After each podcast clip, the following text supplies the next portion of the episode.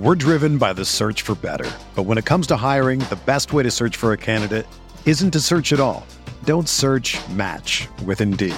Indeed is your matching and hiring platform with over 350 million global monthly visitors, according to Indeed data, and a matching engine that helps you find quality candidates fast. Ditch the busy work. Use Indeed for scheduling, screening, and messaging so you can connect with candidates faster. Leveraging over 140 million qualifications and preferences every day, Indeed's matching engine is constantly learning from your preferences, so the more you use Indeed, the better it gets. Join more than 3.5 million businesses worldwide that use Indeed to hire great talent fast. And listeners of this show will get a $75 sponsored job credit to get your jobs more visibility at Indeed.com slash BlueWire. Just go to Indeed.com slash BlueWire right now and support our show by saying that you heard about Indeed on this podcast. That's Indeed.com slash BlueWire. Terms and conditions apply. Need to hire? You need Indeed.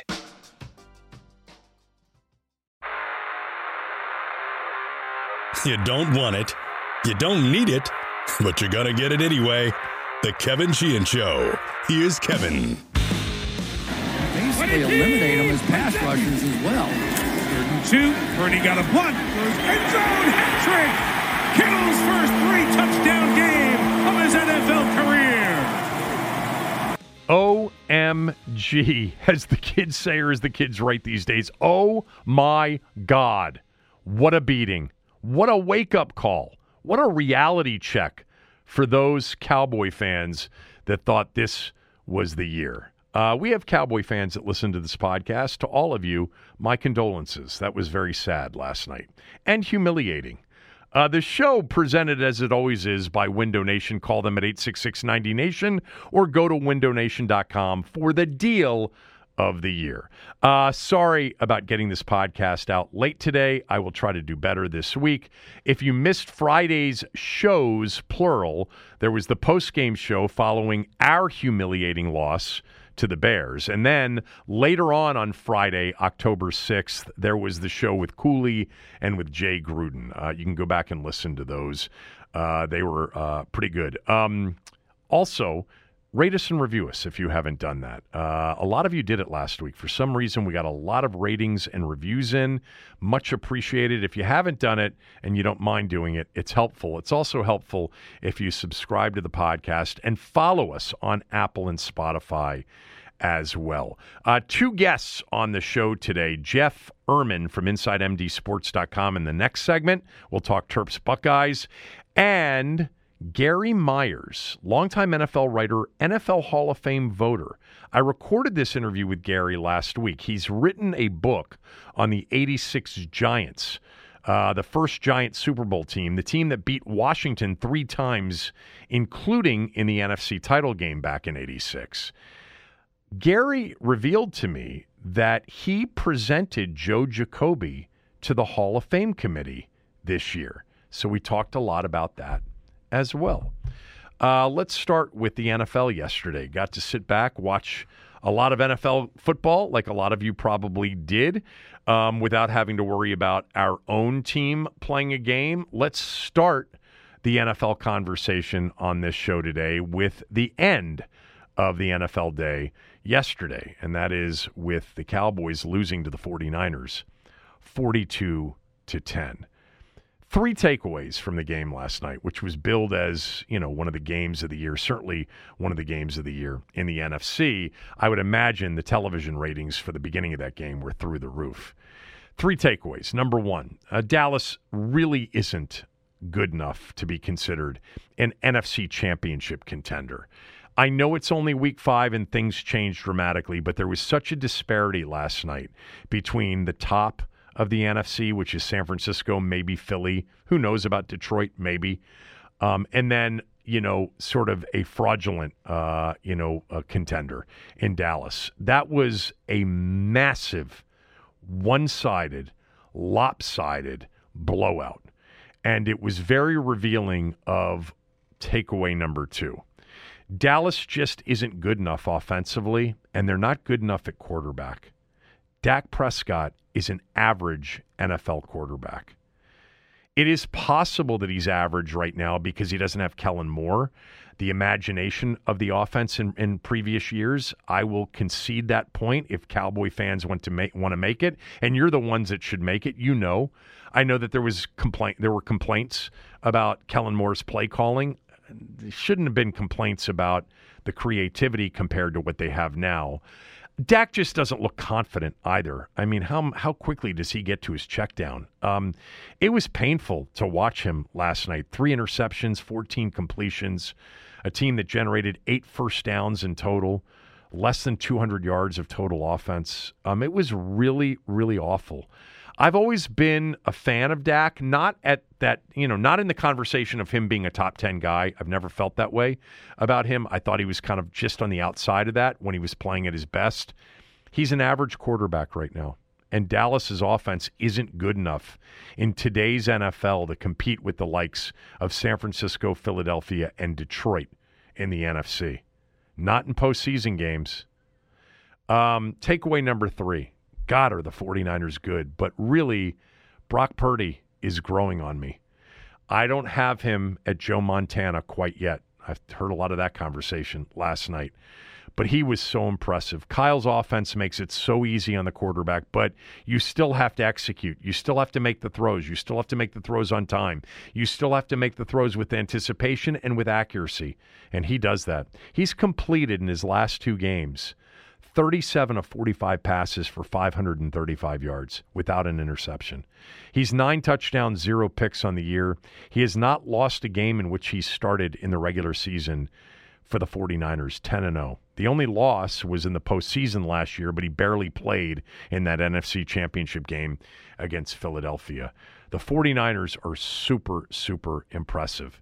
Back to Dallas's, uh, and Purdy, very impressive. Back to Dallas's offense for a moment. I gave them out as a smell test pick. I was obviously wrong. The smell test, rough weekend, four and seven this weekend. I mean, what was I thinking giving the Cowboys out? And I knew, I knew almost right away, I got no shot. First of all, the 49ers, my God, they are so nasty in every sense of the word. They're such a physical team, both sides of the ball. They are so hard to tackle. I don't know if I've ever seen a team with more guys that are harder to bring to the ground on one team. Kittle, Deebo, uh, McCaffrey, Jordan Mason, the backup running back. They're just hard to tackle. And then on defense, just you know, just just incredibly um, talented and productive. Uh, but I knew early on this was a loser. Here were the Cowboys' first four offensive drives. This is truly woeful. Three plays, one yard punt. Three plays, one yard punt. One play, lost fumble. Three plays, two yards, punt.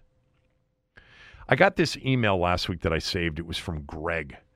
Greg's a big Cowboys fan, and he heard me talking on my radio show during NFL Power Rankings that we do. Uh, my produce, producer Denton and I do. Tommy hates to do it, so we don't do it here.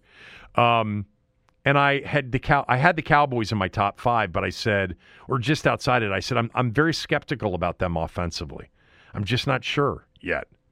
I think they're really talented defensively. They'll miss Diggs, but they they can certainly hold their own defensively. But I'm just not sure about them offensively. And Greg wrote to me, and he wrote, "Do you even watch the Cowboys?" By the way, Clay kind of took me to task on this too.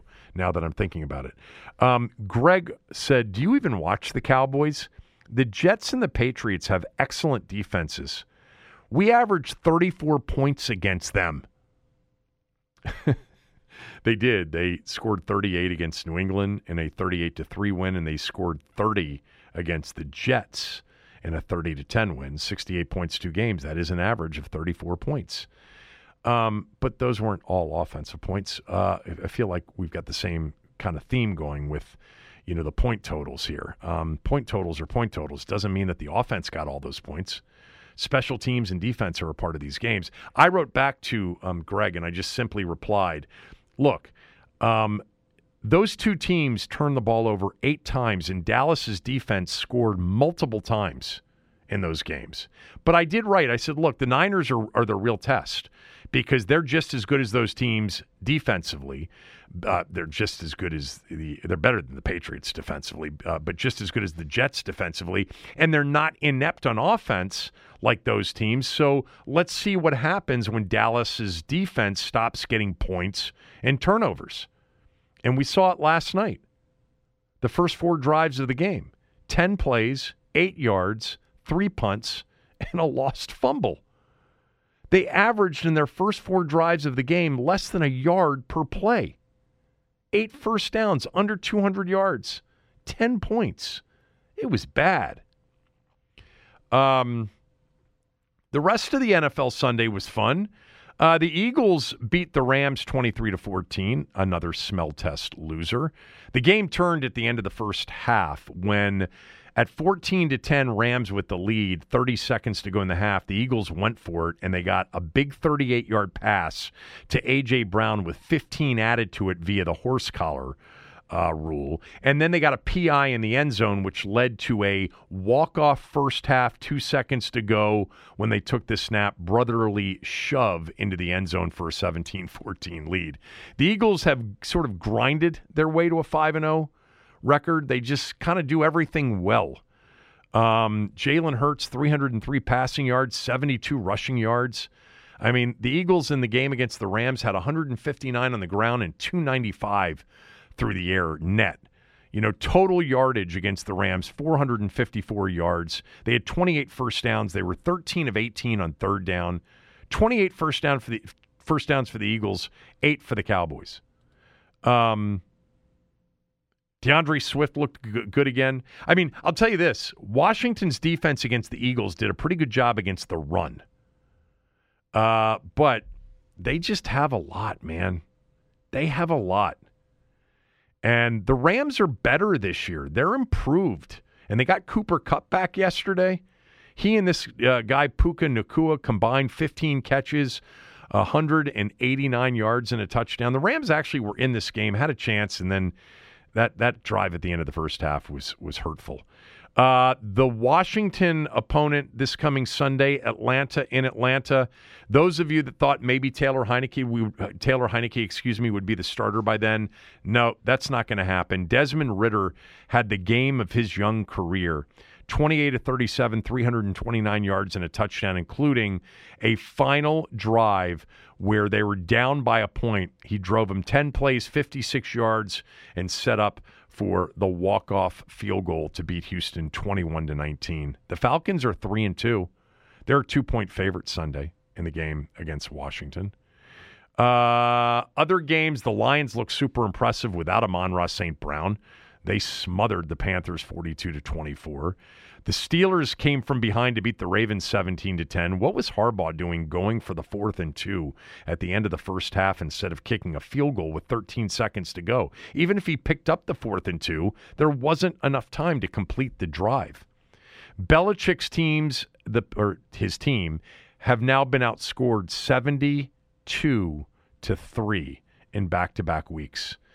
Uh, biggest home loss ever, 34 nothing yesterday to the Saints. That followed the biggest loss ever for him in New England, 38 to 3 to the Cowboys last week. Joe Burrow looked healthy, threw for 317. Ja'Marr Chase, 15 catches, 192 yards, three touchdowns. The Bengals look alive again. They really look alive again. Uh, the Jags early in the day, second straight week in London, beat the Bills 25 to 20. A week after the Bills put, put up 48 against the Dolphins. They had seven going into the fourth quarter against Jacksonville. Week to week league.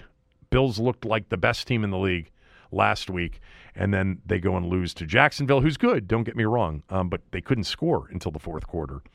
Uh, the Colts lost Anthony Richardson again to injury. Gardner Minshew came in, played lights out. Zack Moss, by the way, 165 yards rush- rushing on the return day of Jonathan Taylor after he signed a contract extension. Uh, Chiefs, Vikings. The Chiefs look like they're coasting to me. Travis Kelce injured his ankle. Um, came back after X-rays. They won 27 to 20. You know who had six balls dropped, including what would have been an easy crawl in touchdown to tie the game. Uh, but Alexander Mattison dropped the screen that was against zero coverage blitz. It was perfect uh, play call, and he just dropped the ball. Hockenson dropped three balls. Jefferson got hurt in the game. I don't think Kirk's getting traded, just for those of you that think he is. I really don't. I think the Vikings still feel like they can make a run. Uh, what else from yesterday? That's basically it. Uh, the Jets won. They're two and three. They beat the Broncos. I looked this up um, earlier today. DVOA, the DVOA metric, defensive rankings. Denver's 32, Chicago's 31, Arizona's 30. Washington's gotten the three worst defenses in the league in their first five games. Well, Buffalo's five and Philadelphia's 13. So they did have those two um, that they faced as well. Atlanta is seventh and third down defense. They are, I'm sorry, fifth and third down defense, seventh in total yards allowed. They are 19th DVOA, I think, defense wise. Um, it'll be a decent defensive test. This is not going to be Chicago or Denver Sunday in Atlanta. Uh, the baseball playoffs they are continuing here tonight um, with Philly up one nothing, and by the way, the Dodgers down one nothing. So the Braves and Dodgers with the best record and the buys in the National League both lost game one. The Orioles and man, a lot of you I know were at Camden Yards. A couple of my friends went. They said it was an electric atmosphere. They lose the first two to Texas at home. I think baseball has to make this round best of seven. A shorter series favors the lesser team, and the team coming in off the wild card wins, um, off their wild card uh, win into this round, they have played more recently. The higher seeded teams, the two teams with a bye in each league, haven't played in a week. I think it's a disadvantage. I think they should make it best of seven to give those top seeds a the um, benefit and the reward uh, for for being one of the best two record uh, teams in their league, but then they don't hurt them by making them sit and playing a short series. Lastly, before we get to Jeff Ermann, Maryland lost at Ohio State Saturday, 37 to 17. Jeff and I are going to talk more about that in a moment. The score was not indicative of the game. Maryland actually played well. They actually were the better team for two and a half quarters. They led 10 to nothing in the first half. They led 17 to 10 in the third quarter. They were getting, by the way, 17 and a half. They lost by 20. Some of you may have gotten Maryland at plus 19. The line came down right before kickoff. Two big takeaways from that game. Number one, they're really making strides you know, the Big Ten East has been, uh, you know what, of a division to play in with Michigan, Penn State, and Ohio State. And they have been basically just beaten in the trenches year in and year out in those kinds of games. They were not beaten in the trenches on Saturday. Uh, they've made strides on that front. Uh, takeaway number two is they just missed opportunities to extend and build a bigger lead. They had a fourth and one in field goal range and put in the backup quarterback to run it, and they didn't get it in the first half. At the end of the first half, they were in chip shot field goal range. All they had to do was not take a sack or throw it short of the sticks, and their veteran quarterback threw it on a check down short of the sticks, and the clock ran out. Uh, there were just missed opportunities to have a bigger lead when they had the lead, to have scored more points. Ohio State's not Ohio State, that's for sure. I think Penn State and Michigan are both better. But still, Maryland went to Columbus, and the final score was not indicative of how they were legitimately in the game. My bookie is extending the offer. All right. They are keeping the 110% deposit in effect. You go to mybookie.ag, you use my promo code Kevin DC, and they are going to give you a 110% deposit match on your first deposit. $50 minimum, $1,000 maximum. You deposit $1,000, you're going to end up with 1100 in additional cash in your account, 2100 total before you've even placed your first bet. Go to mybookie.ag. You have to use my promo code KevinDC. This offer doesn't exist anywhere on any site and at mybookie, not to anybody other than a listener to this podcast. Kevin DC is the promo code at mybookie.ag for a more than doubling of your money on your initial deposit. Uh, great offer. Take advantage of it. You're nuts to turn down the cash. Mybookie.ag, promo code Kevin DC. Jeff Ermann next, right after these words from a few of our sponsors. We're driven by the search for better. But when it comes to hiring, the best way to search for a candidate isn't to search at all. Don't search match with Indeed. Indeed is your matching and hiring platform with over 350 million global monthly visitors, according to Indeed data, and a matching engine that helps you find quality candidates fast. Ditch the busy work. Use Indeed for scheduling, screening, and messaging so you can connect with candidates faster. Leveraging over 140 million qualifications and preferences every day, Indeed's matching engine is constantly learning from your preferences, so the more you use Indeed, the better it gets. Join more than 3.5 million businesses worldwide that use Indeed to hire great talent fast. And listeners of this show will get a $75 sponsored job credit to get your jobs more visibility at Indeed.com slash BlueWire. Just go to Indeed.com slash BlueWire right now and support our show by saying that you heard about Indeed on this podcast. That's Indeed.com slash BlueWire. Terms and conditions apply. Need to hire? You need Indeed. The best way to learn a language? Immersion. Living where the language is spoken and using it every day. But if that's not in the cards this year, you can still learn a language the second best way, and that's with Babbel. Be a better you in 2024 with Babbel, the science-backed language learning app that actually works. Don't pay hundreds of dollars for private tutors or waste hours on apps that don't really help you speak the language.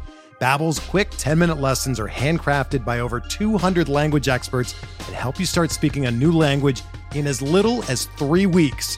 Babbel's designed by real people for real conversations, and their tips and tools are approachable, accessible, rooted in real-life situations and delivered with conversation-based teaching so you're ready to practice what you've learned in the real world.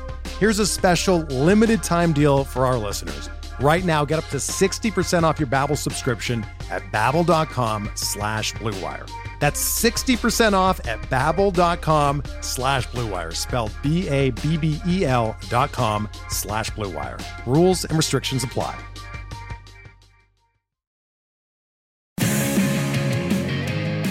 Second down and 10 at the 15-yard line. Tagovailoa looking, goes through his progressions in the end zone. Oh, what a one-handed grab! Touchdown, Sensational catch, Kaden Prather. Gus Johnson on the call for Fox Saturday in Columbus. Maryland took a 7 0 lead early. They actually led 10 0 and then again 17 to 10 into the second half. Uh, they lost the game 37 to 17, but as I mentioned in the open to the show, uh, they hung in there with Ohio State perhaps a lot longer than people thought. Jeff Ermann, who covers the team for Inside MD Sports, coming up in a moment. But first, let me tell you about Window Nation. They've got their best sale of the year going on right now. It is their fall sale. You buy two windows, you get two free, no limit, plus no money down, no payments, with no interest for two years. If you've been thinking about new windows, I'd urge you to give Window Nation a shot. Call them at 866 90 Nation. Go to windownation.com. Mention my name, Kevin Sheehan. They will take good care of you. I promise that. You'll get a free estimate. Uh, you can shop it if you want. I've been working with Window Nation for 14 years. I don't think you'll find a better group of people with a better product or right now with a better deal. 86690 Nation, windownation.com. Buy two, get two free with no limit. So you're paying half price on the windows and you don't have to make any payments for two years. No money down, no payments, no interest until the year 2025. You'll save thousands on your new windows and your energy bills, all the while upgrading the look and feel of your home. 86690 Nation and windownation.com. All right, uh, let's bring on Jeff Ermann. We've had Jeff on the show many times in the past. Jeff is the writer, founder, and publisher of the number one Terps website out there, InsideMDSports.com. You can follow Jeff on Twitter at Jeff underscore Ermann, E R M A N N. Uh, you were at the game on Saturday. Let me start there. I'm just curious. Was it a crowd at Ohio State that was pumped up for this game, thinking, you know, it's 5 and 0 Maryland coming in or was this far from like, you know, a moment in which they actually sweated it? No, I think they were pretty pumped up. I think they they respected Maryland. You know, Maryland generated some national hype during the five and zero start, so they weren't scared. You know, they always expect to win. They also expect every call, which is entertaining um, from the refs. But you know, I think they I think they respected Maryland. It, it, you know, they came in there as three three touchdown underdogs, which many teams have done over the years. Few escape with a win. You know, it's so rare to win there, and for you know two and a half quarters, it looked like Maryland had a chance, and then obviously the wheels fell off the bus. They expected to get every call. That's funny. I, I read this. Um, I read this story uh, on radio, I think, a few weeks ago that the Ohio State fan base is the number one college football fan base in America. Notre Dame is second. But when you said that, it just kind of reminded me um, for you know for us at basketball games. I mean, do we ever think we're going to get one call to go our way at Xfinity Center? I think the Maryland fan base at basketball games just assumes Jeff will never get a whistle.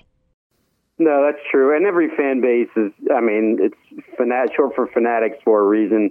Every fan, you're, you're going to get to the game and that, that Homer adrenaline rushes through you that uh, yeah. you just can't see anything neutrally. But, you know, uh, in terms of the size of the Ohio State fan base, that really doesn't surprise me. I mean, it is absolutely a religion you know, 100,000 seats in the stadium. I think second only Michigan, maybe Penn State. I don't know. They're all in that same mix. Tennessee, yeah. And they sell out every single week. So, you know, it doesn't get it doesn't get much more hardcore than Ohio State. But you know, Maryland, I don't think was intimidated by that. Obviously, they came out strong. They had the ten nothing lead, kind of quieted the crowd down, and then I thought the turning point was the pick six that Taulia threw because to that point Maryland was in control. You know they they'd blown some opportunities to build maybe a 17 or 21 nothing lead, but they still had the crowd quieted and were in control. And the pick six, I think, turned everything around. Yeah, the pick six came in the first half. They still took the lead um, at 17-10. I, I talked about it um, uh, earlier, but I thought that there were three key plays in the first half that prevented Maryland from having you know, a comfortable halftime lead. Be, and I'll get to those in a second, but I wanted to, to just get your takeaway because you have, like I have, and like all the Maryland people, we know what it's been like in recent years when they've gone head to head, especially on the road with Ohio State and, and some of the other big boy yeah. teams in the league.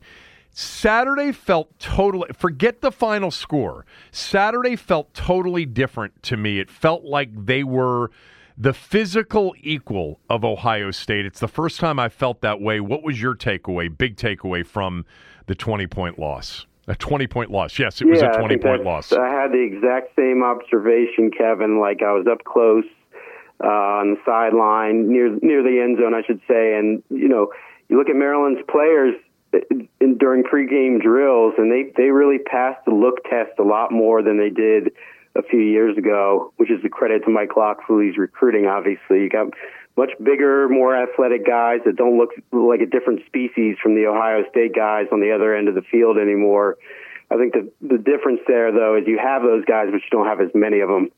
So depth is always going to come into play when you're going against a program like Ohio State that just stacks four star recruits on top of each other every single year. Once you get to the third quarters, if you have an injury or you're starting to, you know, really need to be able to sub in some guys, then they're bringing in uh, you know, a lot more talented guys, generally speaking, than you are.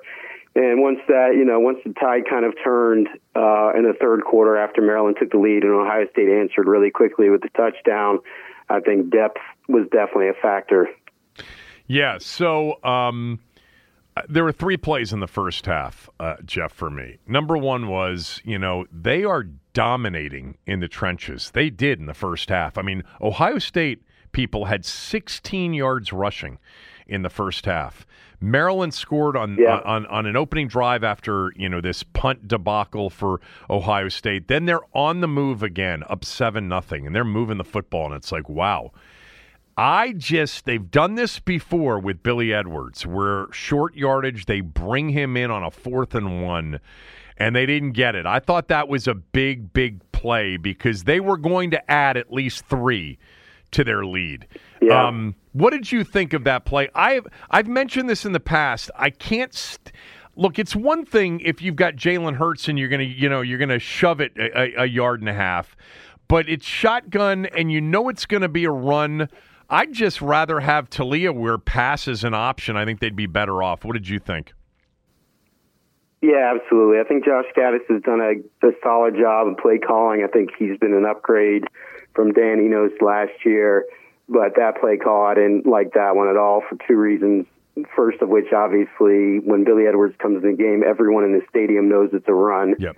So you're telegraphing what you're going to do, and then starting it out of shotgun, so he has to run, you know, five yards or whatever it is just to get to the line of scrimmage. That that I didn't understand at all. That that- I'm sure that they probably would take that one back if they could, and then obviously Taulia's decision at the end of the half Yeah. to not throw the ball away and you know run out of time to kick the field goal, I think was very deflating. Also, Yeah, the, the three plays are the fourth and one, the pick six at ten nothing. I mean, Ohio State had gone three and out punt, uh, a few plays more than that punt, uh, three and out punt, three and out punt. They're up ten nothing. They've got the ball back, and you get a pick six, and that.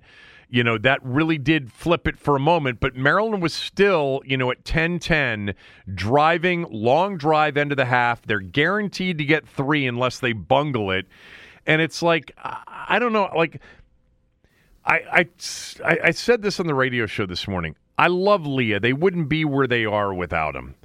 But there are as many head scratching plays typically from him, not at the same rate at all, but we get, you know, two or three or four of these a game where you're like, what are you doing?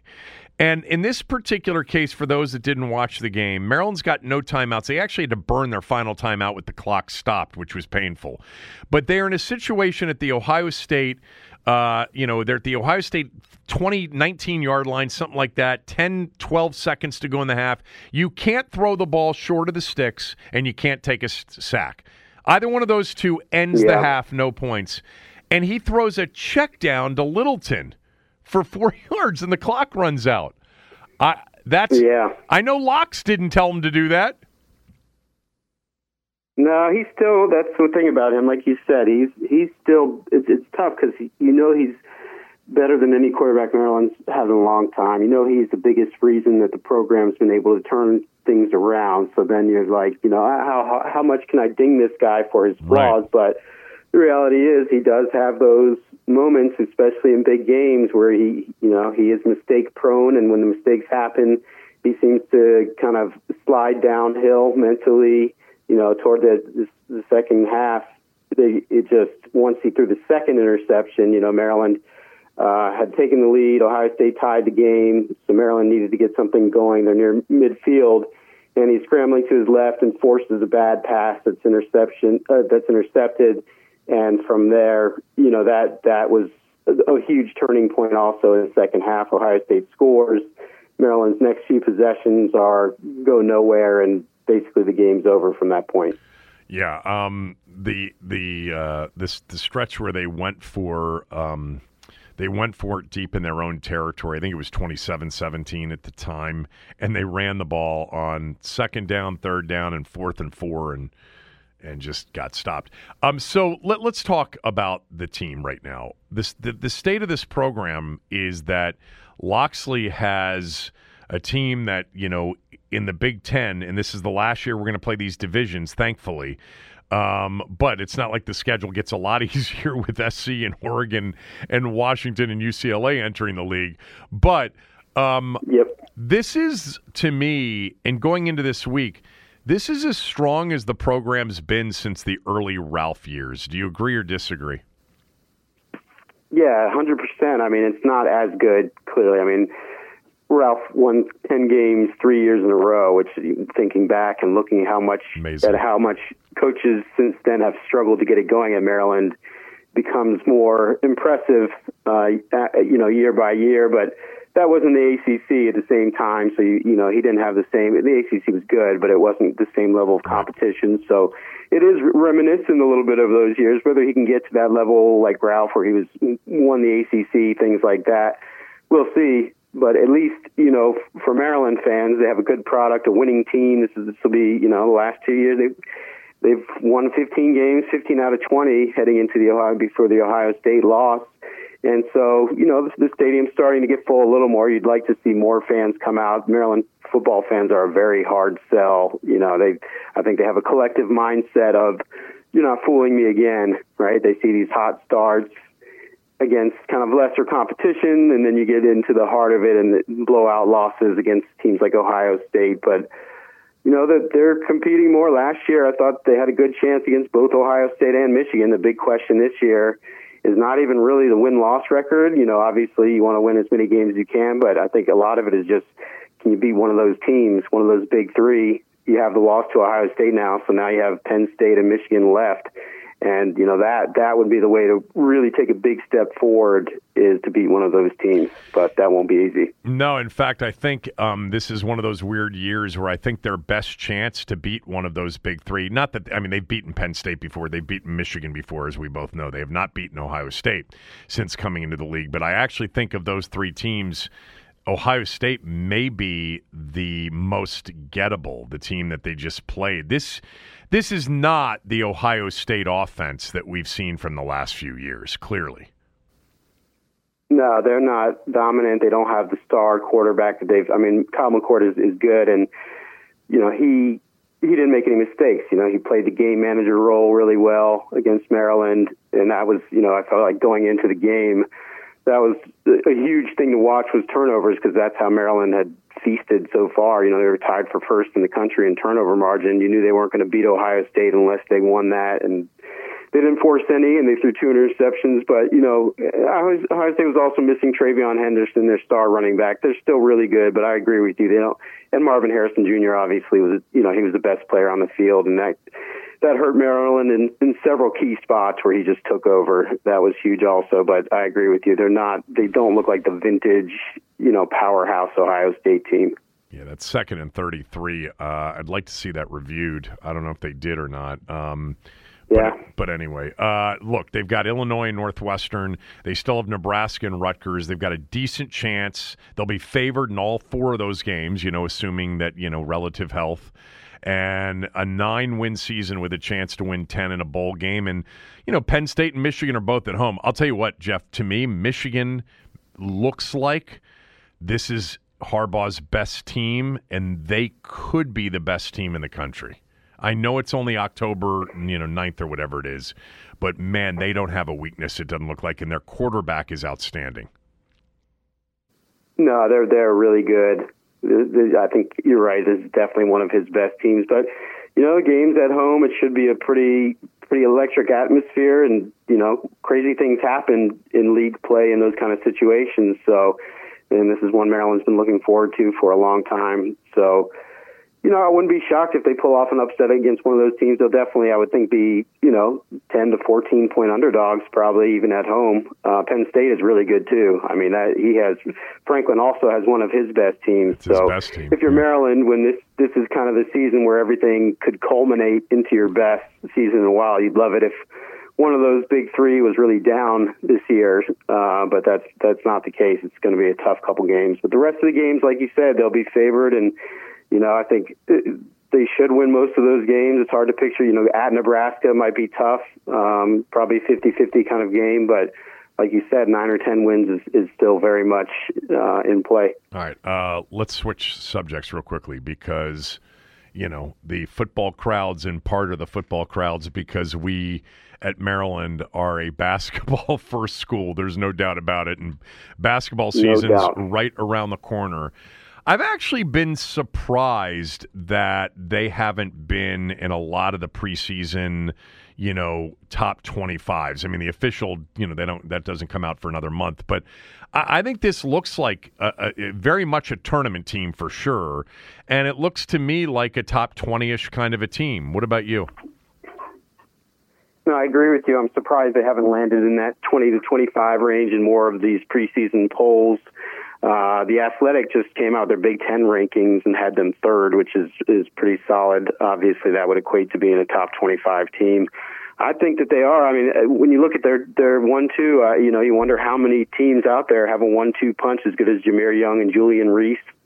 Both guys were among the ten players chosen for the preseason uh, All Big Ten team. So you got, you know, if that's accurate, you have two of the best ten players in the league, and then Donta Scott, obviously, if he can be the best version of himself very experienced, productive guy. And, you know, you add the two star recruits, obviously, Jamie Kaiser and DeShawn Harris Smith. Uh, I think it's a really talented team. The questions are going to be, to me, outside shooting. Is it going to be good? You know, because you don't have a proven shooter. You have several guys who can potentially be uh, accurate shooters. And then the bench, you know, I think they really like Jordan Geronimo, the Indiana transfer. They feel like he's a lot better than he showed there. Um, and you have some experienced guys like Jahari Long. And so, you know, can Julian Reese stay out of foul trouble is another question, obviously. You know, but if he keeps progressing at the rate he did at the end of last year, you know, he was he'd be he could be an all American kind of guy with with how fast he was improving. So long story short, I agree with you. I think that they have a they have a chance to have a really good season. So real quickly, um, the projected starting five, you know, you got Jahmir, you've got Julian, you've got Donta, and then Harris Smith and Kaiser. Are those the other two starters, do you think? I'd be surprised if they weren't. Yeah, I think uh, Harris Smith was a lock to be a starter right away. I mean, he's yeah. a, if you believe the the buzz about him in College Park, he's you know maybe a 50-50 one and done kind of guy, like that good. A lot of people are picking him for uh, Big Ten Freshman of the Year. So so he'll start obviously, and then I think Kaiser and uh, and Geronimo have been kind of competing during the off season, but I feel like you know Kaiser's shooting will earn him that spot at the three, and uh, he's been super impressive. He was their leading scorer on the Italy trip, I believe. So I think yeah, you'll get those two freshmen starting with the three really experienced veterans. The kid that they um that transferred from uh, I think it was Loyola Marymount. I'm forgetting his name right now. He was yes, supposedly a big time shooter. Did, is he the one that got injured?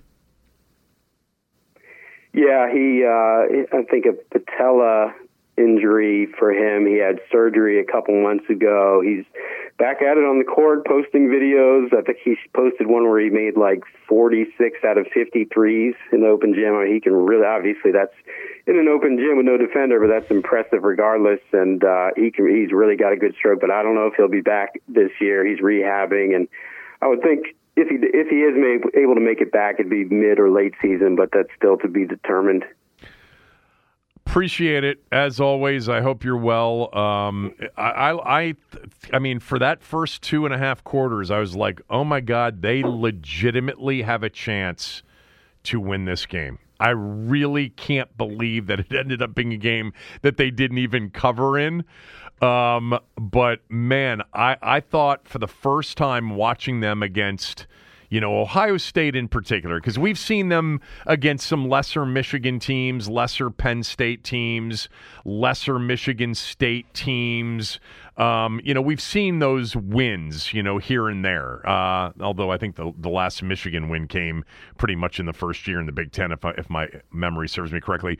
But man, I just thought physically they've been overmatched in recent years, and Saturday they weren't, and that that was a tremendous sign. Yeah, the the final score is extremely misleading. You know, if you just looked at the score, you'd think that they got dominated. In reality, it was a you know 50-50 game for about two and a half quarters. But you know, yeah. Quarterback play, Taulia making some familiar mistakes, and then, like I said, the depth. You know, especially in the defensive backfield for Maryland, Tarheeb Still, and uh, Dante Trader was injured during the game, and you know, it's it's hard to it's hard to keep up with a team that, like I said, stacks that kind of talent not only in starting lineup but also in the two deep. But I agree with you. As opposed to previous trips to Ohio State where they were just clearly inferior, you know, they didn't look like that different of a caliber team for a good chunk of the game. Yeah. Uh, great job. Really appreciate it. I'll talk to you soon, Jeff. Thanks for doing this. Thanks for having me, Kevin. Jeff Ermann, everybody. You know, usually this time of year as a Maryland fan, you're counting down the days until basketball season, uh, but not so much anymore. Uh, I mean, I still am counting down the days until basketball season, but this has been a fun football season for Maryland, and we're only halfway through it. All right, uh, up next, Gary Myers, longtime NFL writer, Hall of Fame NFL writer, will join me to talk about his book on the 86 Giants. There's a lot of Redskins in this story. That's next after these words from a few of our sponsors.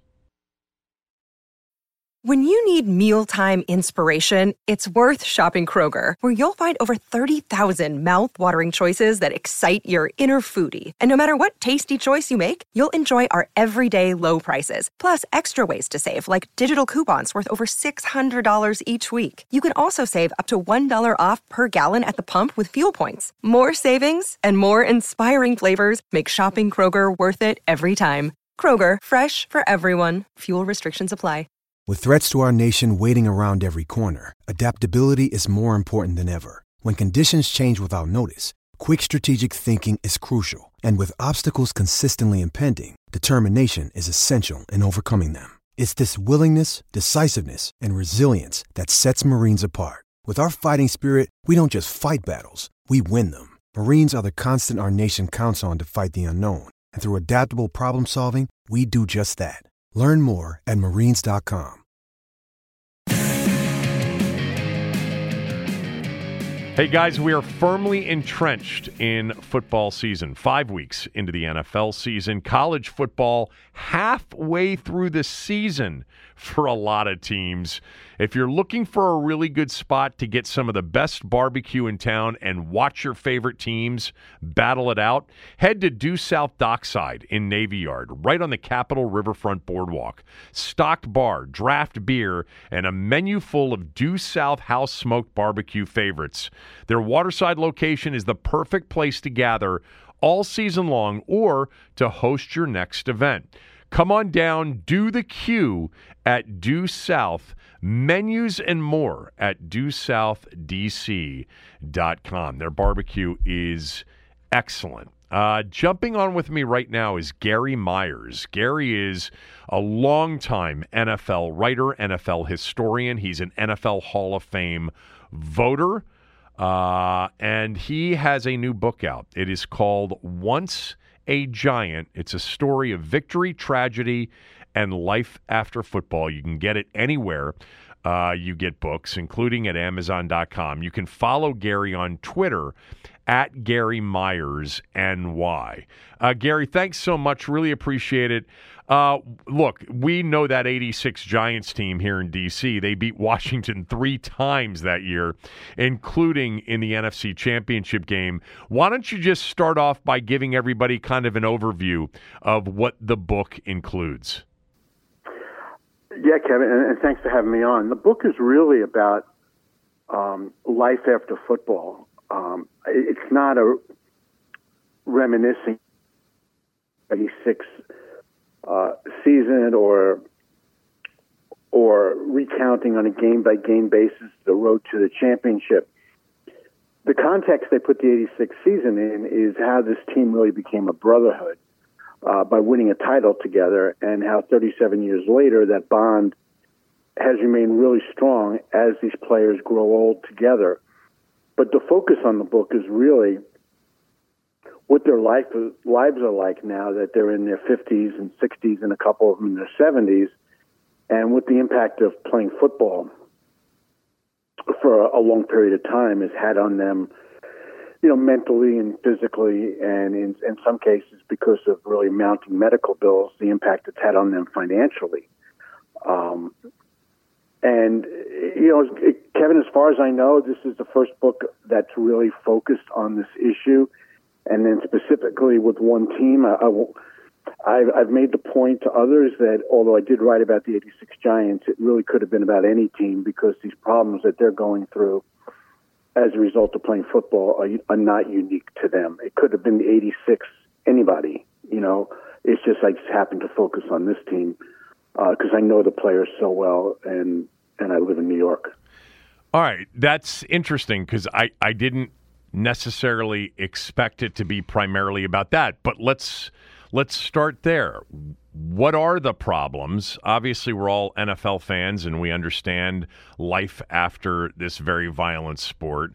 What are the problems? And give us, it give me some specifics of some of the players and what they're dealing with right now. Yeah, I mean, we've all heard the last decade or so about CTE, and that's certainly a major concern for all players, not just from that generation. But um, the things and, and, the challenges that these players have had um, goes way beyond just worrying about CTE or any, you know, memory loss issues that they're having. Um, there are some real mental health issues. Um, certainly, a lot of physical issues.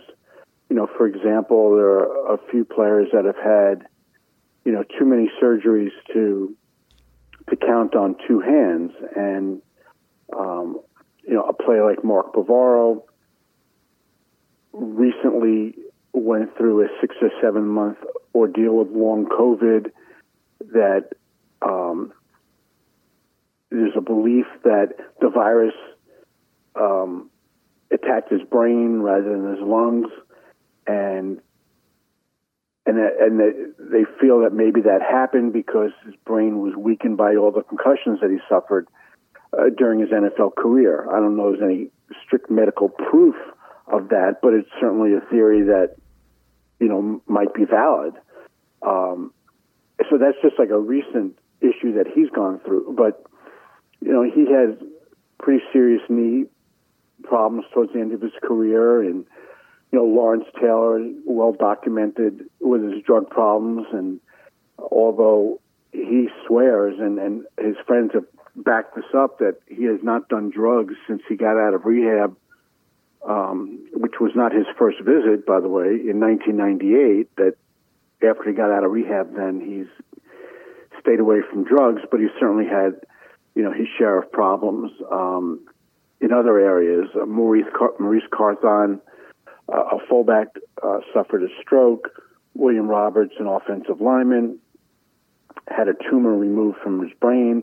Now, fortunately, it was benign, but obviously that's a pretty scary situation. Brad Benson, offensive lineman, who you know had those great battles with Dexter Manley, has had all kinds of um, physical problems, and this is a guy who did not have a surgery during his career, but has had too many to to even for me to recount off the top of my head, and he's had financial problems as well.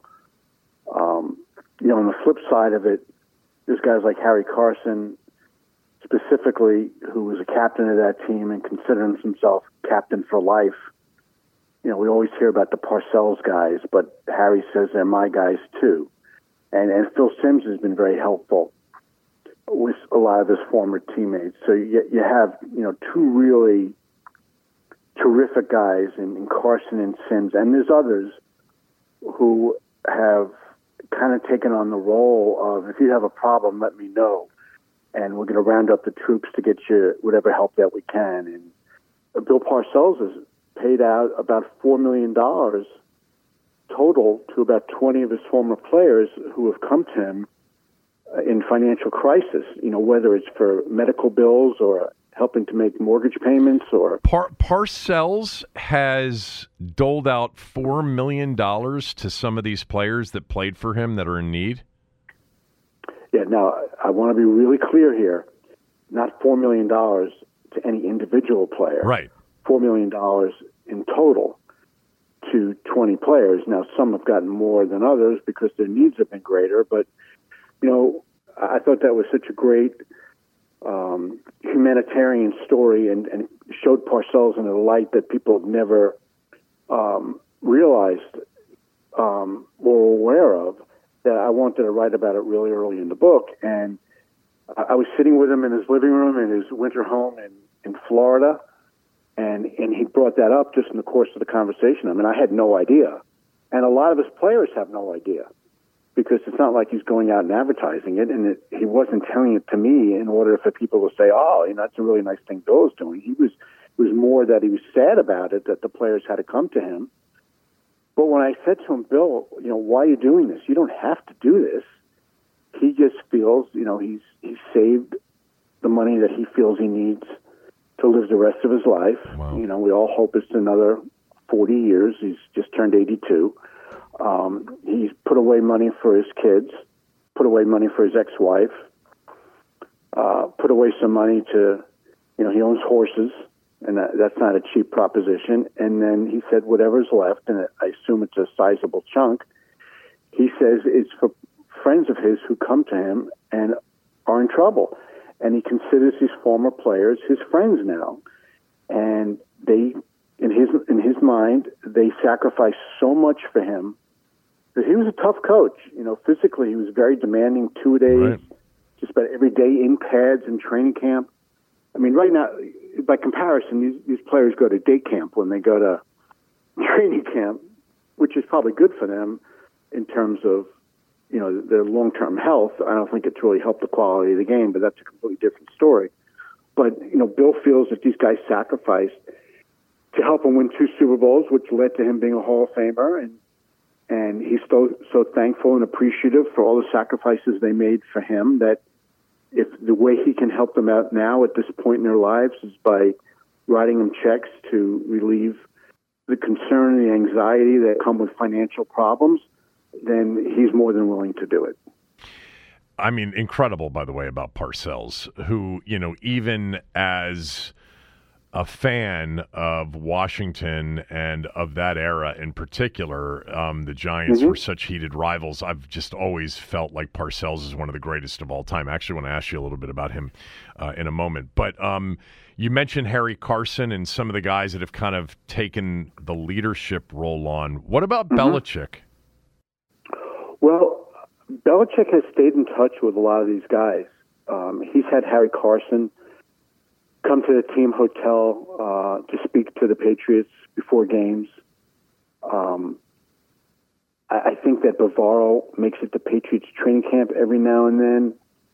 Um, he, he, it's always great when someone asks him, like last week, the last couple of weeks when the Patriots were playing the Cowboys, and everybody thinks that Micah Parsons is the new Lawrence Taylor. Right. And we only had about 15 of those since Lawrence retired, by the way. You know, everybody's always looking for the next, you know, Montana or Brady or whatever. So everybody's always been looking for the next Lawrence Taylor. And and just listening to Pars to Belichick rather talk about Taylor, you know in his mind there'll never be another one. And um but just as far as his involvement with them, you know, again remember he's still coaching. Right. So Fair. um, Um, I think the players are very respectful of that, but they do text with him all the time and congratulate him on big wins. And um, yeah, Belichick. It, it took the players a little while to warm up to him when Parcells um, promoted him to be defensive coordinator. You know, you have a guy who never played in the NFL, didn't play in college. Um, at the time, he looked like some players described him as he looked like he just came off the beach and now he's the defensive coordinator. I mean, Lawrence, for one, was going to Bill, what are you doing here? And it didn't take them very long to realize that he was really special and that he was going to put them into position to win, which as a result was going to put them into position to make a lot of money. And so they warmed up to Belichick pretty quickly, and a lot of them have stayed in contact with him. And, and his relationship with Parcells now is, is a friendship and I think that's been like the last five years. Before then, I, I don't I don't think of, they've looked at each other as friends. I think they were business partners. But as they've gotten older, and they realize how much each one of them has meant to the other's career, and to that to their own careers rather, um, I think there's been a, a, a real a real appreciation you know, of the two bills that they have for each other. Well, that thirty for thirty was so well done, and It was great. and it was It it, was great. really did look like kind of um, you know a reconciliation of sorts. Uh, so You know, Kevin, I'll tell you a story. I'll Yeah, just tell you please. a quick story. So, when I was meeting with uh, with Parcells, I think it was like a Tuesday, Monday or Tuesday or something, and he goes, "Yeah, it's too bad you're not going to be down here the rest of the week." And I go, "Why?" He goes, uh, "Belichick called me yesterday. He's coming." Um, and this this was like in March of 22. So it was it was the off season. It was Belichick would, goes down to Florida during the off season a bunch, um, and whenever he does, he always gets a hold of Parcells and they try to get together. So he said that he was meeting Belichick the upcoming Saturday morning, so like five five days later, at um, at a place called uh, Bagel Bistro, Mm-hmm. which was around the corner from Parcells' house. And just to try to get a little color from my book, I uh, I went I went to Bagel Bistro, and it's just a nondescript place in a strip shopping center off of Route One in South Florida. And I was just thinking to myself, you know, anybody who, you know, is, is coming into that Yeah, exactly. bagel place yeah. that Saturday morning and looks off to the side and, is- Yeah. and is a football fan. And Yeah. Let me get a ba- let me get a baker's dozen. I'll take four poppy, four. Se- Wait a minute. what are you guys doing here? Um, right. You know, the, the two of them having bagels and cream cheese and a cup of coffee, two of the greatest coaches in NFL history. I, wish I was there, if nothing else, than just to get a picture of them. You know, when you mentioned, and I missed it last week, that Belichick was asked Mm-hmm. about Micah Parsons, I do remember a few years ago, and I've played this sound uh, on the show before. You know, when they were asking him about Khalil Mack, um, they were they, they were playing the Raiders, I think it was. It was Belichick going, you know, we're talking about Lawrence Taylor here. We're talking about LT. Like, like, like. uh, Do you guys? uh, For those of you that watched him, why are we having this conversation? And for those of you that didn't, you better go back and watch. Because for me, Gary, LT is the greatest all-around football player of my era of watching football, which goes back to the '70s. I, I just think. I mean, there have been a lot of great ones, but I, I, I, Lawrence Taylor is clearly the greatest defensive player, and I think maybe the greatest all-around football player of my lifetime. You know, I think you can put um, Lawrence and Jim Brown, That's before Jerry my Rice. lifetime. yeah, Jerry Rice is. Yeah. Yeah. uh, and then uh, yeah, I didn't get to. I don't remember much about Jim Brown either, but um, and then you can literally flip a coin, in my opinion, between Montana and Brady. I I pretty much think they're the same player. It's just that Tom didn't have the physical problems that Joe did, and you know won a few more Super Bowls. Um, but you know, Joe throws thir- in Super Bowls. Joe had 13 touchdowns and no inter- either 11 or 13 touchdowns and no interceptions. I mean, he was amazing in the Super Bowl. Brady just lasted longer and has more championships, but I, I think as players they're very similar. So, but just as just as far as you know, who's the greatest individual player? Um, I would say one of those four. You can put those four in any order, except I wouldn't put Lawrence any lower than two, probably. Um, and depending on whether you want to call, you know, Montana or Brady, pick one of the two. And if you want to put the quarterback first, I don't have a problem with it. But Lawrence just was just an incredible player. He really changed the game. You hear that about a lot of players. And you go, yeah, really? How did he change the game? Yeah. You know, H-back. when, when the talk, talk, yeah, I mean the H back and and um, Bill Walsh in a playoff game in 1981, uh, sliding a guard out to get the second shot at Taylor after he would blow past the offensive tackle. I mean, there's just so many things that changed. The the edge rusher became a thing um, from the outside linebacker position. There's just so many things that Lawrence did that nobody had ever done before. I mean, he was 6'3", 245, and just ran like hell, and would would chase down running backs from behind. I mean, he was just he was just great. And you know, one of the things that I asked him, Kevin, had one of the great interviewing days of all time when I had Parcells at his house in the morning. I drove about a half an hour to where Joe Namath Joe Namath was having his charity golf tournament the same day, and I met with Lawrence after he finished playing. So I had a couple hours with Parcells, an hour with Lawrence, and I get back on the plane the next day. and I go, wow, it's just not going to get better than that because they were both just incredible in the interviews. You know, um, I have so many memories of that team and of that season. Uh, and, not just the matchups against Washington. I mean, I remember how they Mm-hmm. completely destroyed San Francisco. I mean, they shut out Washington on that windy day at the Meadowlands, seventeen nothing. Mm-hmm. Yeah. But it was like forty nine to seven in the divisional Uh, round. uh, you don't overestimate. It was forty-nine to three. 49 to 3 okay there you go Yeah. but I, I I remember the the first meeting with with washington and I, i'm sure you know this was the same night that the red sox and mets played game seven at Mm-hmm. shea because it had been a game seven had been rained out on Sunday night. They moved it to Monday night, That's so right. it was Redskins Giants in the Meadowlands on Monday Night Football, and it was Mm-hmm. Red Sox Mets game seven. But that was a competitive game. But uh, the, the game that was for the division and basically, you know, the one seed in the NFC playoffs was at RFK late in the season, and my God, LT just was awesome in that game. And then that was for us. That was a recognition. The Giants are better. They're just better. But we got a shot, uh, and Joe always seemed to come up big in the postseason. By the way, let me ask you Joe Gibbs or Bill Parcells? I think you're partial here, but you're also a Hall of Fame voter and an NFL historian. Yeah. Gibbs or Parcells? I, I'm not really partial to Parcells or Gibbs. I mean, two of my favorite coaches of all time. I've always had a great relationship with, with Gibbs. And in 1986, people may not realize, uh, in reading this book, that I Dallas in 86 covering the Cowboys. I was there from late 81 to the spring of 89. But because I covered the Giants and then I covered the Giants and Jets as a columnist when I moved back in 89, I knew players on both ends of that run. And there was a lot of players in 86 who were on the team in 81 and a lot of players in 89 when I came back that were on the team in 86. So in 80, in 1986, uh, at that point, I was actually the NFL columnist for the Dallas Morning News, and so I wound up covering a lot of the Giant games, a lot of NFC East games that year that did not involve the Cowboys.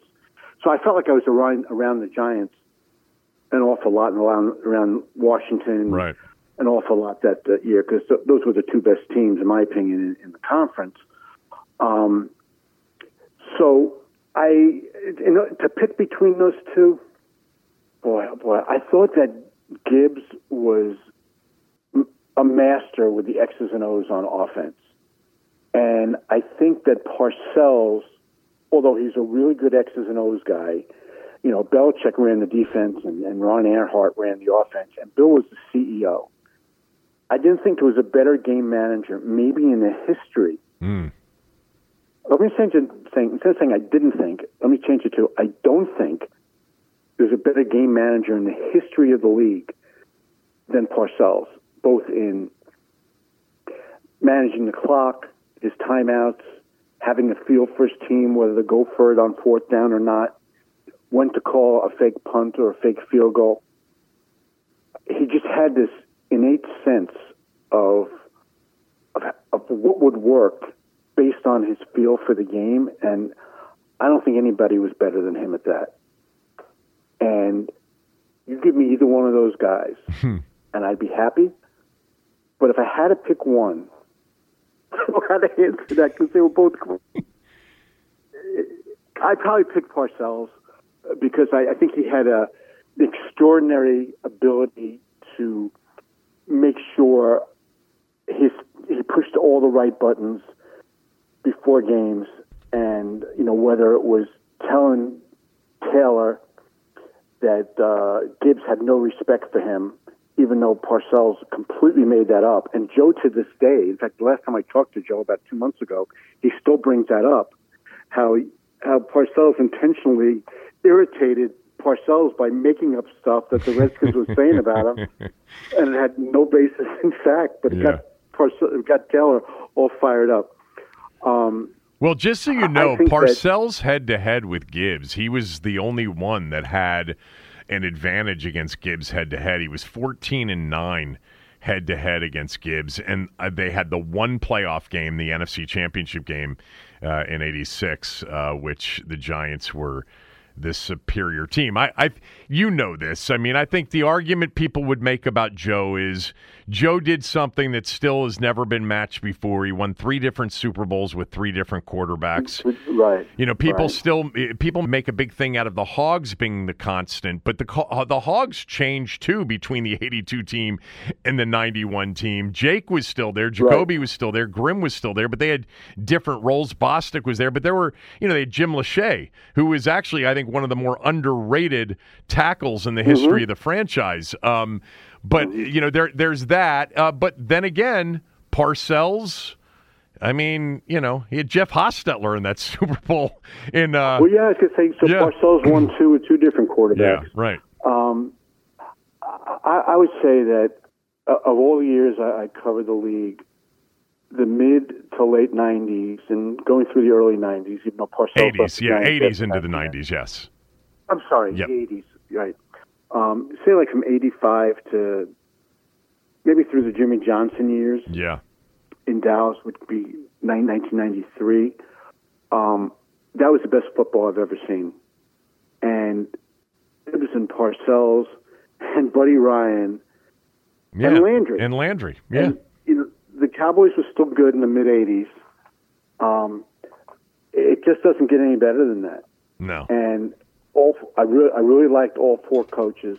You know, Buddy was a blowhard, but he was fun to be around. And you know, Landry had the stone face image, but you know, I was around him every day for a lot of years, and I had so much respect for him. And I think it, once you got to know him, you realize the image wasn't quite correct. And and Joe, Joe, I when I used to go to Redskins Park, and after Joe's press conference, he would just sit around and and um, and kibitz, you know, with the, with the players, uh, with I'm sorry, with the With the media, reporters, yeah. and just chat with us, and um, that was so much fun. And, and and Parcells always did that. I mean, it was just so much different. The relationship between the media and the players, and the media and the coaches, was so much different then. Uh, they didn't treat the media as the enemy, and it, it didn't really prevent any of those guys from winning championships. Now, you know, you ask a coach which ankle a guy twisted, and he'll say it was the, the, the left or the right. You know, he won't even tell you which ankle it was. Yeah. So somehow it, it became a transition there where secrecy became the way to win, which you know is obviously is ludicrous. But Do you think that was just a great era? That was a great era. Do you think um, in '86 playing Washington a rival? Because look, uh, in the '70s and really through men, much of the '80s, Redskins Cowboys was not just the rivalry in the division; it was the best rivalry in the league. It was one of the best rivalries in sports. And when Dallas started to wane a little bit, you know, towards the, you know, when when Jimmy came in with with Jerry and uh, and even before that a little bit, Redskins Giants was white hot as a rivalry there for you know the, during those Parcells Gibbs years. I- remember what I felt like and what this fan base felt like when they went to the Super Bowl, beating the Cowboys in eighty in eighty two. Um, they also beat the Cowboys in 72 to go to their first Super Bowl, but there's still never a stadium, Gary, that I've been in than RFK Stadium on that day when they played the Cowboys in the NFC title game uh, following the 82 season. And it was very important, I think. And the Super Bowl, in many ways, became anticlimactic, even to the players. Like all the players that I know very well from that era, they'll all tell you. Joe will tell you, Jake will tell you, Doc will tell you. They'll all tell you the Super Bowl was nothing compared to beating the Cowboys in the NFC title game at home. I don't think that the Giants felt the same way about that game, um, but was it big to them to beat a rival to get to the Super Bowl? Well, sure, especially because you know, everybody said you can't beat a team three times in one season. Right. and then they went out and, and dominated them. But um, I always felt that the Giants' biggest rival was the Cowboys. And the years I worked in Dallas, um, I didn't get the sense that it was um, that the Cowboys felt that way about the Giants. The Cowboys felt that way about the Redskins, Yeah. and to a lesser extent, the Eagles. And I, I kind of put the Giants third on that list because if you have to remember, if you remember, the Giants were bad for a lot of years. Yeah. And, and um, the Cowboys, when I got to Dallas in, in the early '80s, the Giants were just kind of an afterthought. Is in the Cowboys' minds, it was they they had their focus on on Washington all the time, and um, I remember being in RFK for a lot of those Cowboy Redskins games. I keep calling them the Redskins. I hope that's okay. It's totally Um, fine on this on this show. Yes. But I just remember sitting in the press box at RFK, and the lower level of the stands just shaking, Yeah. and and the press box shaking, and I'm going, oh my God, we're going down with the ship here. This thing is going to fall apart because the fans were just incensed, not incensed, but intense, and I mean, you can just feel it in that stadium. It was just, it was amazing, and the Giants, the Giants loved playing in there. There was there was a scene where Parcells and Simms were coming out of the dugout, and uh, and and they were getting booed as they got to the top step of the dugout. And Parcells turned to Simms and said, "Boy, they really hate us here," you know, I- and and they they embrace that. Yeah, I've But heard I've heard nothing- Parcells and Simms talk about um, that the, you know one of the the biggest satisfactions was to come to DC to come to RFK and win and silence the crowd. It was it was that way for the Cowboys too. I mean, look, it, it- the Meadowlands was an incredible environment. The Vet was. I mean, Te- Texas Stadium was a little bit different, but um, it was like you said that era was just incredible with the you know, all four teams being really, really good, and and the Giants, Washington, and Dallas being Super Bowl good. You know, for so Mhm. many of those years. Um, I miss I miss those days. You know, here, as you know, we went through a quarter century of essentially having a lot of that passion chased away by terrible Yeah. ownership, uh, and hopefully Yeah. that'll turn back the other way because it was a great fan base and, and a very passionate one. I want to ask you one more thing before we go because you're still a Hall of Fame voter, right? Right. Why isn't Joe Jacoby in the Hall of Fame? You know, it's it's a really interesting that you would ask me in particular that question because I'm on the senior committee, and the way it works is, you know, there's 12 of us, and if there's a player from your area, like I'm always assigned to make the presentation on behalf of any of the Jets, and then Bob Glauber, who used to work at Newsday, takes care of the Giants. Um, anyway, so if you don't have a player that you are automatically going to present, such as like a year ago, I did Joe Klecko because he was a former Jet. Right. Um, th- this year, I didn't have anybody that was an automatic, so they they ask you to pick three guys that you would be comfortable presenting, and then they try to match you up with one of those three. So I had Jacoby on my list this year, and they assigned me to make the presentation on Joe because you know I felt like I'd seen him play almost his entire career with all the Washington, New York, and Washington, Dallas games that he played in, and I but I didn't really know Joe, so regardless of who I present, I put my heart into it, and I do a lot of research and I talk to a lot of people and you know, I reconnected with Joe Gibbs and we talked a lot.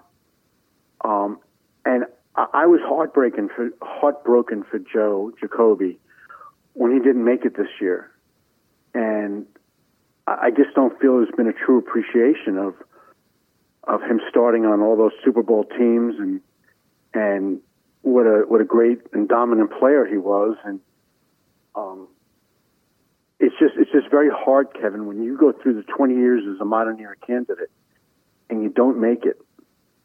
Now you get put in the senior pool with every player who's ever played in the NFL who's not in the Hall of Fame. And trust me, we get uh, we got a list this year to start with 190 players, Right. and there was some really, really there that Joe Jacoby's competing against, and and they're competing against him. So it was it was really difficult when I had to call and tell him that he didn't get in this year. I mean, I felt, uh, you know, I talked to him a bunch on the phone in leading up to it, and I grew to really like him. I mean, I, I started with no relationship with him at all, and by the time we were done, I said, "Hey, if if I don't have a, a giant or jet to present next year, would you like me to do it for you again? Because you know, I, I want to see if we can get some men- momentum going to get you in." And he goes, I don't want anybody to do it but you. And I said, you know, I, I take that as a real compliment, and I, I hope, you know, the other voters feel as strongly about you as I do. So I, I can't, I can never answer these questions. Why? I mean, how, how did a guy like that make it through 20 years? I think you can make a case that he was a better player than Russ Grimm, and Russ Grimm got in a long time ago. Um, so, may I ask you this because this is an important, you know, topic for all Sure. of us around here. Give me a couple of highlights of your pitch this year on Joe. Well, um, I, I mentioned um, that he'd never given up a, a sack in one the, in any of the three Super Bowls, and um, I think maybe one sack in all the playoff games, or if it wasn't one, it was a very low total. Um, that that he was the guy that you can connect the dots uh, for the on the the Hogs from the '82 Super Bowl to the '91 Super Bowl. Um, how many Hall of Famers he went against in his career and what his um, performance was against those. I mean, when you do offensive linemen, you know, you really have to dig a little bit Right. because it's not like a wide receiver where you can talk about yards and catches and touchdowns. You know, so you have to, you know, really do research to, to find meaningful stats for offensive linemen. And then, you know, just talking to guys like Howie Long and, and Randy White, um, who endorsed Joe, you know, with all their heart. And and their Hall of Famers, John Riggins was so passionate about Jacoby.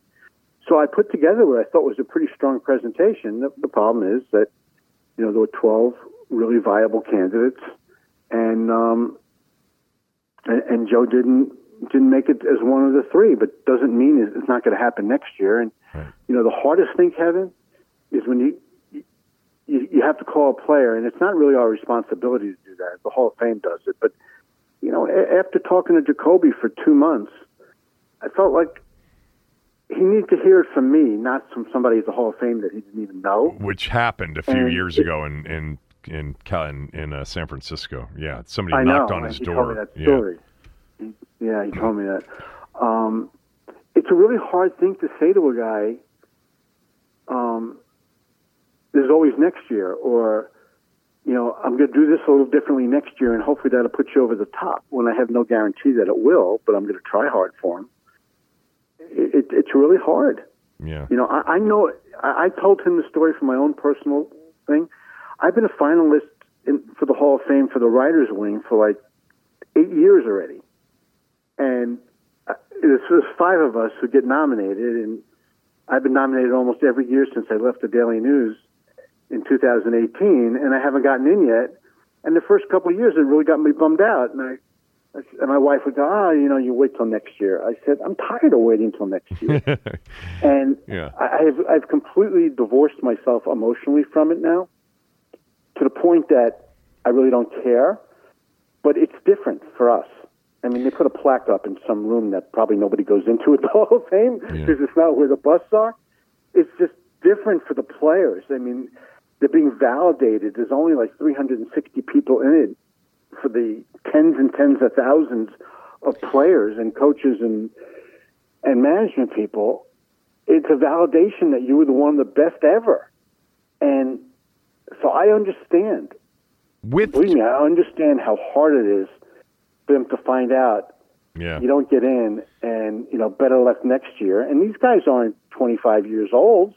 Right. You know, hopefully they all live to 120. But No, I know. Um, I'm curious though, because you, mentioned Randy White. I know Lawrence Taylor has has pushed for Joe to be in the Hall Yeah, of Fame. yeah, um, what right. ab- what about Parcells and Belichick? I mean, especially having somebody like Bill from today's game um, speak about Joe. H- it- Has he been approached, or would he be willing? I mean, he coached against him. yes, uh, uh, no, I I, I contacted uh, Parcells, Taylor, Howie Long, Riggins, and Randy White, and I don't think I was able to get a hold of Belichick for this because they were in the middle of training camp when we voted. Right.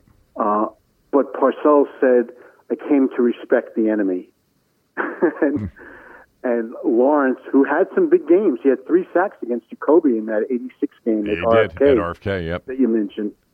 Um, but he had the he said, and I've never heard him say this about any other offensive tackle. He said at the end of the day, when they finished playing each other against each other, they you think it was a toss up who had the edge. He goes, let's just call it 50-50. And for Lawrence to admit that takes a lot. So it shows you how much he. Re- and you know Howie felt the same way, and Riggins was so passionate about what Jacoby meant to his career, and and you know Randy White, who probably didn't go head to head with Jacoby a lot because Randy played in the middle of the Cowboys defense, right. but certainly saw enough. Um, he, he was also again very passionate about it. So it's it's hard for me to tell Jacoby all these things and then follow it up with a phone call of sorry, but you know I couldn't convince. And I shouldn't have. You know, it's an uncomfortable position that they put us in. Yeah. You know, to be campaigning for players that we're supposed to be objective, right? And I mean, we're journalists, but the the way this whole process works is when you're when you're making a a presentation for a player, you- you're trying to help them. And so by accentuating all the positive things and trying to deflect some of the negative things, and you, wound up, you, almost sound like a PR person when you do it. I just try to take a really professional approach to it and just present the information, you know, matter of factly, and and come to the conclusion basically of what else do you want a Hall of Fame tackle to have accomplished? Right. What did Joe Jacoby not do that's keeping him out of the Hall of Fame? You know, ask yourself that question. And Well, hopefully, it hopefully next year you pitch it, it works, and um, I, I, I can tell you it's not just because everybody believes that they watched a Hall of Fame left tackle. Um, it's because he's just one of the real genuine nice people uh, that's No, ever I been a part of, of this organization, and I, I think I think everybody feels like he deserves it, and they're rooting so hard for him. Uh, this and, and was to be an undrafted free agent too, Exactly. is, is pretty amazing. Yeah. Uh, this was great. I really appreciate it. I wish you the best of luck with the book. Again, the book is called "Once a Giant: uh, A Story of Victory, Tragedy, and a, and Life After Football."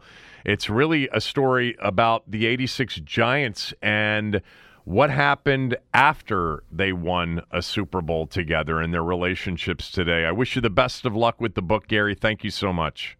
And Kevin, if I can just mention to your listeners that you know it's available all over Amazon, all the bookstores, and there's plenty of interesting things from the '86 rivalry between the Giants and and, and Washington. That uh, even if you know the fans down there hate the Giants, and I certainly would understand that, I, I think they'll enjoy reading some of the things about. Um, you know, it surrounded those three games that we've talked about. What's And the What's the best me on. story? What's the best story from the, those three games?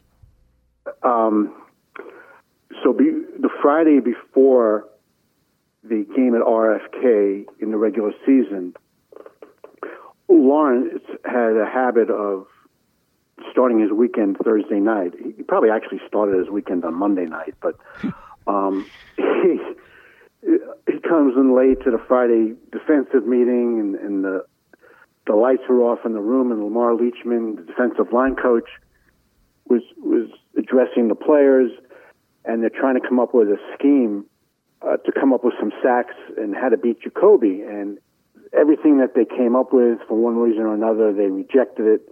And so Lawrence walks in the room. He's got you know a baseball cap on and a, or a hooded sweatshirt, and he and those rooms had the if you remember the the desk chairs that we used to have in grade school with Right. the arms that you can lift up and down, right? So Lawrence just curls up in a ball under the chair, uh, and he had his sunglasses on, and he goes to sleep. And Lamar Leachman at one point, you know, probably five minutes into it, he goes, "Damn it, Lawrence! We're playing for the division title, the number one seed in the in the conference in two days. I would think you'd want to pay attention here." And Lawrence looks up. He goes, "You just woke me up. What, what do you need?" And he goes, "They go, well, we're trying to figure out, you know, ways to beat Jacoby." So Lawrence gets up on the on the chalkboard. He devises some scheme. They all look at each other and go, "This is brilliant. Why didn't we think of it?" Thanks, Lawrence.